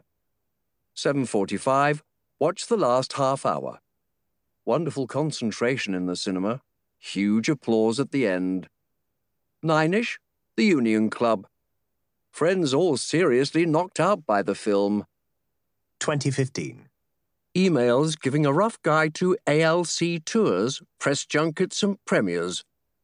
In theory, there is time to spread in Australia and time on the West Coast if there is no compunction to hare back for the Dublin Film Festival. 11th of February. News from Australia that the screening is sold out, and will I do a second? Focus Features still drumming their fingers about the US release date. 21st of February. 9 and Heathrow Express. 11.30 to Glasgow and the Blythswood Square Hotel, which is kind of MDF chic. A bit of lunch, and then 3 p.m. grooming, followed by STV and print. 6 p.m. Glasgow Film Festival. A little chaos. Quick introduction, and then to Two Fat Ladies with Alan Hunter and Corey Norton. Nice room. Food too complicated. Back to the cinema for the post-screening Q&A, which was actually enjoyable. Huge warmth from the audience. 12th of March. Melbourne. 7 p.m. A little chaos screening. Watching from the back on the stairs, and oh God, here we go. Uh, let's get back to the editing room sensation. The audience are very warm, though, and they seem to have a good time during the Q&A, which is the same five questions, only longer. 10th of April. Paris and back. 5:40 a.m. Finally, I guess hearing the alarm and knowing that there will be a car outside at 6 a.m. Made it somehow. 8. St. Pancras and Lorna Mann, Lionsgate publicist and Eurostar to Paris and a car to the Hyatt Vendôme Hotel. About an hour in the very swish and beige suite they have given me, and then Kelly, groomer, arrives. Then to TV interviews, lunch with the ebullient Sammy H., the distributor. Print interviews, finishing at 4.20. So, really, why stay? Hightailed it to Gare du Nord and got the 6.40 home. 17th of April. The early morning silence that I know well from the past. Eventually, something from Paul. We have a fight on our hands. People love it. Critics, some won't go there. One, I would hazard, wrote his review before he'd seen it. 3 p.m., Carter Broadcasting House, Edith Bowman and James King. Kermode and Mayo interview. And those are two of the positive voices. 8.10 to the Curzon, Mayfair, for a Q&A after the screening. This film is so beautiful, is the refrain. 28th of May, Amsterdam. 10 Dutch Press Day. Getting pretty tired now, and I'm dumbstruck at a journalist who says she thought it clear that I saw the story as an allegory about the banking crisis. Okay, so that was a little odd. Yeah, well, suppose can't control what people see when they take a look at a piece of work. That's true. So, but the, yeah, that's that's a little off the wall. so, boy, what a long process. I was surprised to learn that it started in 2001, that he was already looking at that story. Yeah, I didn't realize what a long process it was either. But I suppose you have to get all your ducks in a row, so to speak the right people, the right place, the right time, the right money. There is a series on Netflix, the it's called The Movies That Made Us. And this ties in because it talks about that there's one whole episode that talks about Die Hard, which of course I watch because, you know, Alan Rickman. And it talked about how long of a process it was to get that movie up and running. And, and it was many, many, many years that from the initial story, and it was over a decade that it took to get that story up and running and uh, into a movie. And if you do watch it, they do explain how Alan Rickman does the fall at the end. so, but anyway, yeah, it is, it, it's a crazy long process sometimes to get these things going. Oh, I suppose, yeah. So, oh, that would have been interesting to. I know about the fall, but I, of course, we're not going to. You'll have to find that out for yourselves, listeners. Yes, it was well worth the watch. And let's see, going back to a little chaos, it's, I don't know, after reading through that process, and you get the feeling often that he did not read reviews in general because he looked for other people's reactions to find out, except when he was directing, then he read the reviews. I could certainly understand why he wouldn't want to. A, a, review is so subjective, although any review about any mm-hmm. piece of artwork, be it literary, visual, you know, as in terms of a movie or a painting on the wall, it's all so subjective. So, and from what you've said and, and what he talks about in his book, it seems like some reviewers are just there to make money and, and say unkind things, regardless of, of what the truth of the matter might be. Right. Yeah. So I had to get the movie to watch it. So thank you, Amazon, two day delivery. Yes. I was able to watch it yesterday. So So that was your first time seeing a little chaos? It was. And yes, I enjoyed the story. Yes, it was long. Yeah. but it kind of needed to be to tell the story. Yes. I think. Yes. To explain the character's trauma. Yeah. The story needed to be the length that it was. Right. And if you're looking for an action film, that was not it. But if you need a good thought provoke, well, yeah, thought provoking movie that you can sit and watch, then then that would be it. Yeah. And admittedly historically inaccurate, like he said, because well, for one thing, he danced at the end. So, and also the the film was shot entirely in England, so no actual Versailles. Indeed. I can only imagine the permitting requirements to, to be able to shoot at Versailles. Oh, yeah, for sure. you know, it was it was nice to see a thought provoking movie. Yeah, it was more feminist, I think, a little bit. Mm-hmm. Mm-hmm. Yeah, basically the the character. I can't remember her first name. Was it Sabina? Sabina Barre. Mm-hmm. Uh, yeah, something like that. It's been a while since I've seen that movie. Oh, okay. Yeah, works as a what do you call it? Landscape designer. Mm-hmm. Uh, what what do you call it? A, a something that she took up after the death of her husband, and very much not. Who knows if it really would have been possible in that time? Yeah. Well, I think anytime you watch a movie, you have to suspend disbelief to get your money's worth. But in this instance, yeah, I watched it the first time and thought, okay, well, that probably would not have happened with a woman in this time period, A, owning her own business, but B, owning such a male dominated business of, you know, being a landscape architect and uh, whatnot. But it was still a very entertaining. Oh, it is. Yeah beautiful lush visually.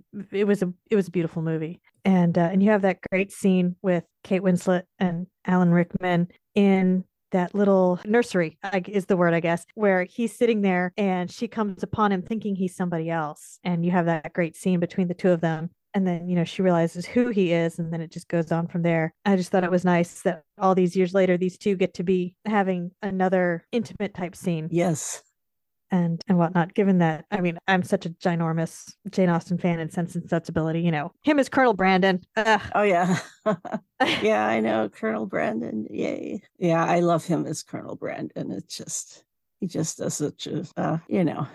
Yeah, it, he plays such a good guy, and and he plays such a great villain. Oh yes.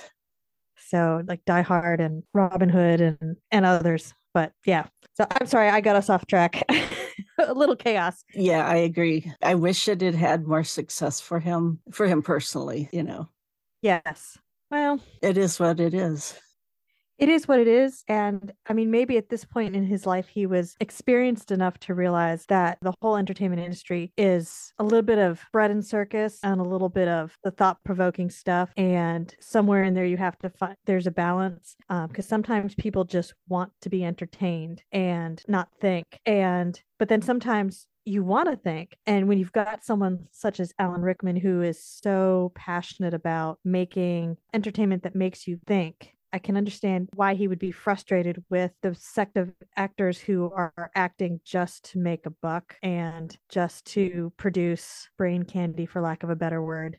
So, hopefully, by that point, by the time he made a little chaos, he was experienced enough to know that it wasn't going to be appealing to the masses. Yes. Yeah, true. Okay. Well, he was still, in fact, promoting a little chaos in 2015 when he developed a blood clot in his leg. And shortly after that, then he was diagnosed with pancreatic cancer.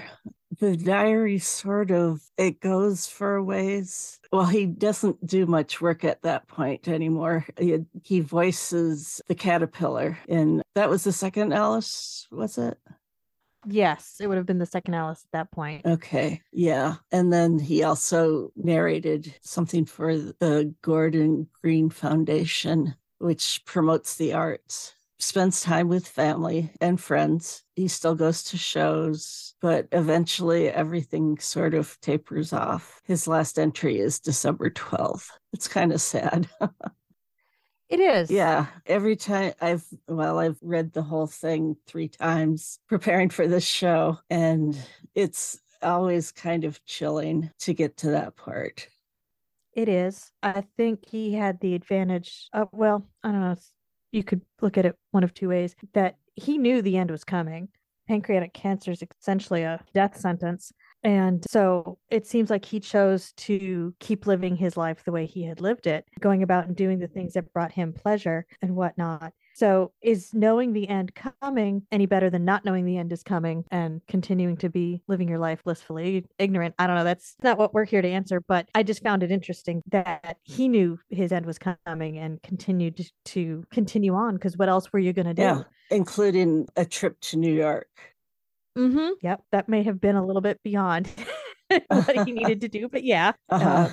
uh, uh, their life. So it's, it's sad that his life was cut short by cancer, and I think it's great that Rima has gone on to do work with the um, UK Pancreatic Society or whatever they it is they're named to develop testing for it so that if there's an early warning test then you know maybe less people would suffer Mm-hmm. Yeah, because with pancreatic cancer, there's no, yeah, early test. By the time people have symptoms, it's usually progressed to an alarming degree. Little can be done. No, it's just making the most out of the time you have left. Instances like Alex Trebek from the, the host of Jeopardy, who found out he had pancreatic cancer, but then he lived on for what, another year or two? Yes. Is highly unusual it is unfortunate that Alan's life was cut short because I can only imagine he would have continued on, maybe not at the same pace that he that he had throughout most of his life, but there'd be there'd be more stuff for us to watch and appreciate. Yes, yes, definitely. So at the end of the diary, there is an afterword by by Rima Horton. She actually has a lovely voice. I know that's apropos of nothing, but yeah. But she talks about Alan's last days at that point. Mm-hmm. Yep. And yeah, I didn't want to include that in our show. I just didn't feel comfortable doing that. I think that's something that you should go out and get your own copy and go over that if, you know. Indeed. However, after the afterword, there's an appendix and that includes excerpts from Alan's earlier diaries that he kept from, I believe, 1974 to 1982. So that would have been after he got out of RADA, the Royal Academy of Dramatic Arts. And there was uh, some time with the RSC and also with regional theater. So it was early in his career. And I did actually, I have some of those excerpts here. Appendix The Early Diaries. Alan Rickman kept occasional diaries from around 1974 to 1982 and then again more fulsomely and regularly from 1993 to the end of his life. What follows is a selection of extracts from those early diaries, which begin after he had graduated from RADA in 1974 and chart his work with the Birmingham Repertory Theatre, Bristol Old Vic, and the Royal Shakespeare Company, among others. 1974. Fine acting always hits an audience with the force and oneness of the well aimed bomb one is only aware of the blast or series of blasts at the time. Afterwards, you can study the devastation or think about how a bomb is made. And yet, no analogy suffices. The chemistry is too variable to construct an equation. An actor is about the only artist whose instrument is himself. More and more, I think you've either got it or you haven't.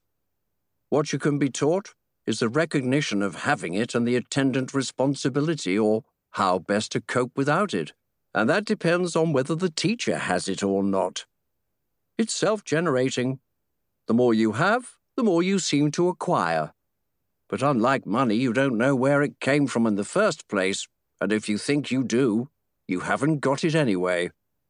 Manchester, March 1975. At one stage here, there was a danger that my confidence had been crushed. Somehow the experience has been survived, and I stand now in a position of arrogant strength. Everything I believe in has been thickly reinforced, not through example so much as the lack of it.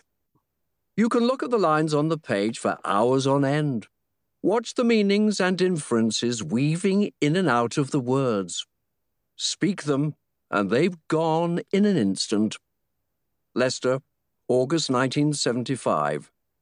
Typecasting is a deadly poison. Acting can be one's life, but that life must be rich enough to support it.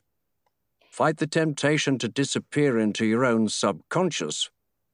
Leicester, December 1975. Theatre is the only living way to say, here is you, here is me, this is what we do to each other. This is what we could do to each other. It is at once a celebration and a warning, a reminder and an encourager. Sheffield, January to May 1976. What do I say about this time? A crucial time. Three big parts which have elicited from me some welcome heights and some fairly appalling depths. Footnote the parts were in The Carnation Gang by Stephen Poliakoff, Nijinsky by Rex Doyle, and Henrik Ibsen's When We Dead Awaken There must be a basic something which is right, because while keeping my mind as open as I can, things are confirmed or developed, never changed. From disillusionment or that creeping disease, it's a job. Birmingham, October 1976.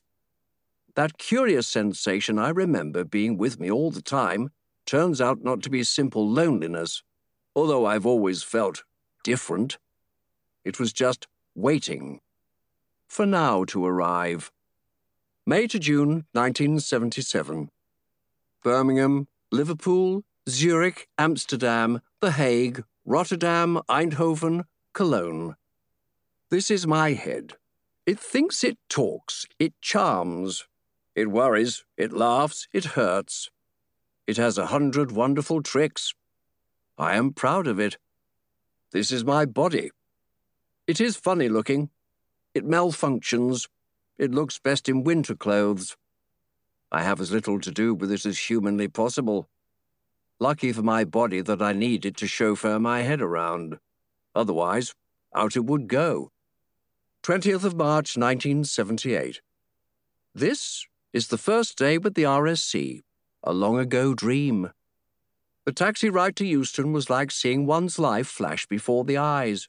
Typically, in danger of missing the train, and almost the last image of London was Stanhope, where the dream was conceived. Footnote Stanhope Theatre, Euston Road, was where Alan performed in 1965.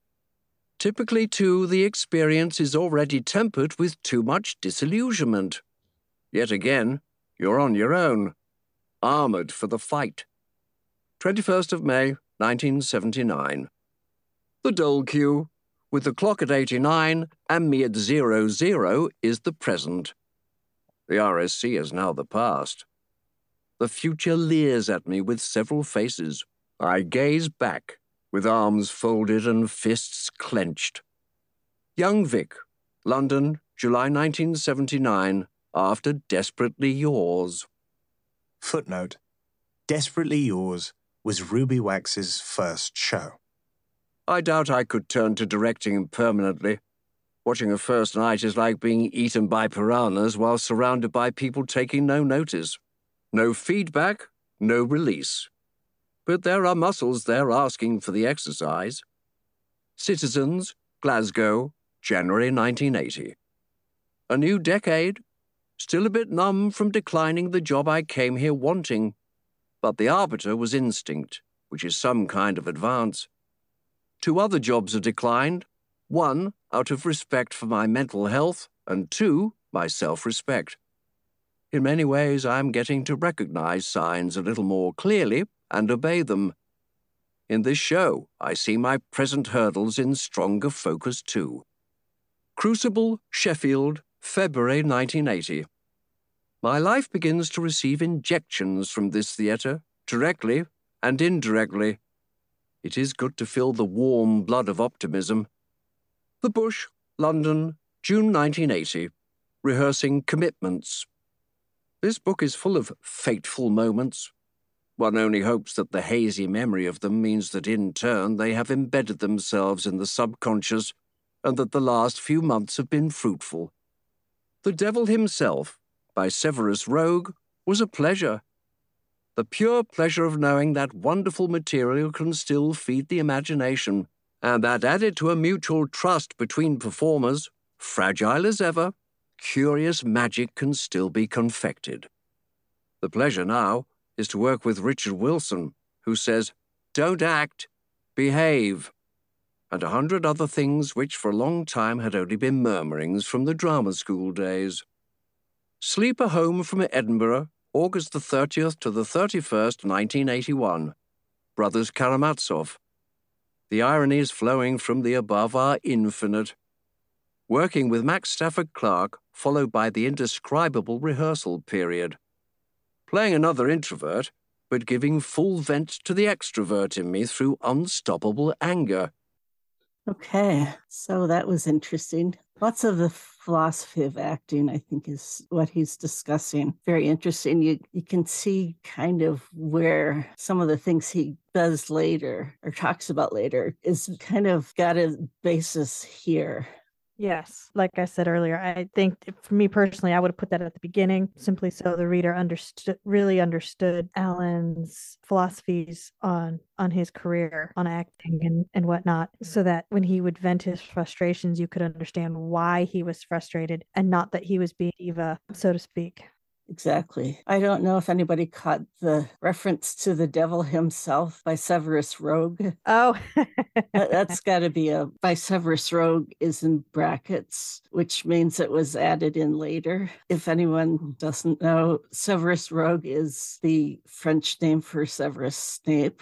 So and uh, there certainly if you do a search for for this it does not come up with anything so I really think that this is worth investing in in however form. The hardcover is only $16 on Barnes and Noble or Amazon. I think it's like 17 for the electronic version and 18 for the audiobook, unless you have an Audible subscription or something like that. That can be different. It's worth the investment, especially if you're a real Alan fan. I thought it was worth the investment. It's the first hardcover book I've bought for myself in years. And it was nice having a, an actual physical copy. I've tabbed stuff and underlined and written notes in the uh, the margins, stuff I found funny or stuff that I agreed with. And I, I now have a running list of books and movies that he has watched or read and commented on in his diaries that I now want to go investigate.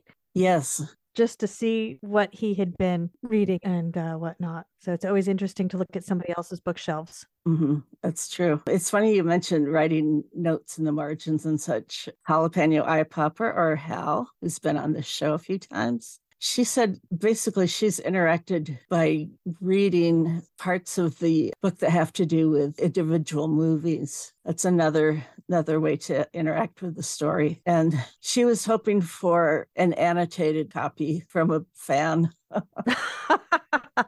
Some fan who would look all that stuff up. there you go. there really is quite a bit there. And I looked up quite a few things, but I didn't notate it at all.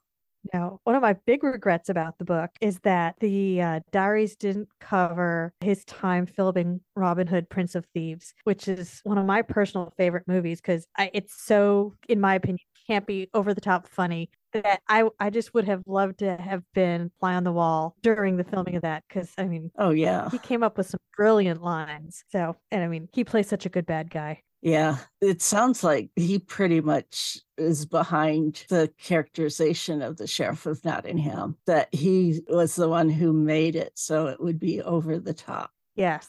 They let him do that, which was, I mean, that was perfect for us. Yes. I don't think the rest of the movie is, well, it's kind of boring, to be honest. Yeah. It, when I, I remember seeing it in the theater and I remember thinking that the bad guy made the movie right? so, I mean, Kevin Costner is a great actor and all, but it, the rest of the movie was like, okay, this is Robin Hood again. What is going to be different about this movie versus all the other retellings of Robin Hood? So, yeah.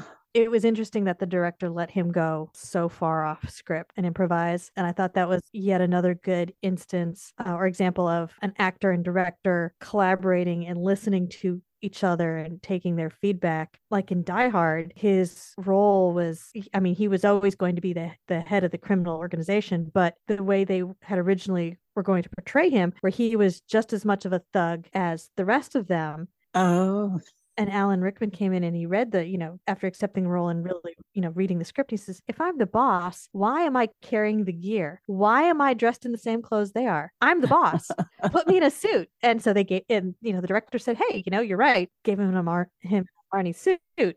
Uh, yeah, it's just nice when the, that kind of collaboration works well instead of no, I'm the director and you're going to do exactly what I say.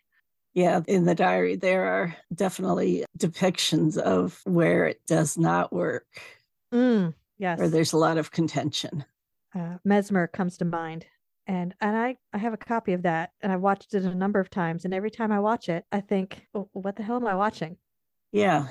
I understand it's a story about this particular person and it's vaguely biographical, but I get to the end of the story I'm like, okay, was it just about his life? Was it just about this instance? Was it about this quasi love story that kind of didn't go anywhere? I mean, you know, and then reading about that time in his diaries, the phrase too many cooks spoil the broth came to mind. Oh, yeah. Yeah, that makes sense. Outside forces saying the movie has to be this, the movie has to be that, and kind of came out like mud. He refers to lines being determined in boardrooms, which is really pretty accurate uh, much of the time, unless you do indie stuff, which you know he did. He did some of that too. Yeah, and I, and I'm glad he did. I'm glad he had that opportunity to do that more independent stuff and let his creativity really, you know, run off. And looking at his breadth of work, he there really is a little something for everybody in it. There is. So, yeah, this is to celebrate his, ooh, would have been 77th birthday, I think. Oh, my goodness. And we miss you, Alan. It would have been interesting. To, it, it would have been interesting to see what else he would have done. But he was so prolific. Just looking at the short list that you have here of his work. Yeah, there's so much good stuff. Yes. And what I find great about him as an actor is that he didn't, it wasn't Alan Rickman being Snape, Alan Rickman being Sheriff of Nottingham. It, it, it's he was, he stepped back and let the character do the talking. So, like, uh, if you've seen CBGB, and if you haven't, I recommend it. It I've seen it a couple times. I love it. of course, I love that era. Yes. And the music was fantastic. Yes and it being a mostly true story. But in that role of Hilly Kristal, uh, if you didn't know that was Alan Rickman, you wouldn't know it was Alan Rickman because he just did such a great job of being that character. Or like when he played Ronald Reagan in The Butler, or, you know, what's his name in Bottle Shock, or yeah, he became that character and let the character come to the forefront as opposed to like i said him being like like other actors yeah, like oh, John Wayne comes to mind. Yeah, John Wayne does. Whatever, fill in the blank. I can think of quite a few modern actors that I think that of, but true. I'm not here to slam on other actors. People like them. yeah. okay. Well, Tasha, Tasha Yar, mm-hmm. what's your whole? Oh, yes. Tasha Yar 25461. Okay, great. Well, thank you so much for joining me. Not a problem. It was my pleasure. You had so many good things to say. I appreciate you asking me to come on. It was it was a privilege and I really did enjoy chatting about such a great actor. Oh, I did too. Alrighty. I guess we'll just say goodbye then. I hope you have an enjoyable rest of your day. And you too. Oh, thanks so much. You have a great day. Mm, bye bye. You bet. Thank you. Take care. Mm, bye bye. And that's the show. Thanks again to Tasha Yar 25461 for talking with me. Check out our website at snapechatpodcast.com. And here we must say goodbye. We wish we didn't have to, but it hasn't escaped our notice that life isn't fair. Like us on Facebook, follow us on Tumblr and Twitter, email us, or leave a voicemail. We'd love to hear from you. Support us on Ko-fi to help defray the cost of production. Many thanks to Nix for her continued work on our website at snapechatpodcast.com. Be sure to check out alwayssnape.com. Thanks for listening. Until next time, stay snarky.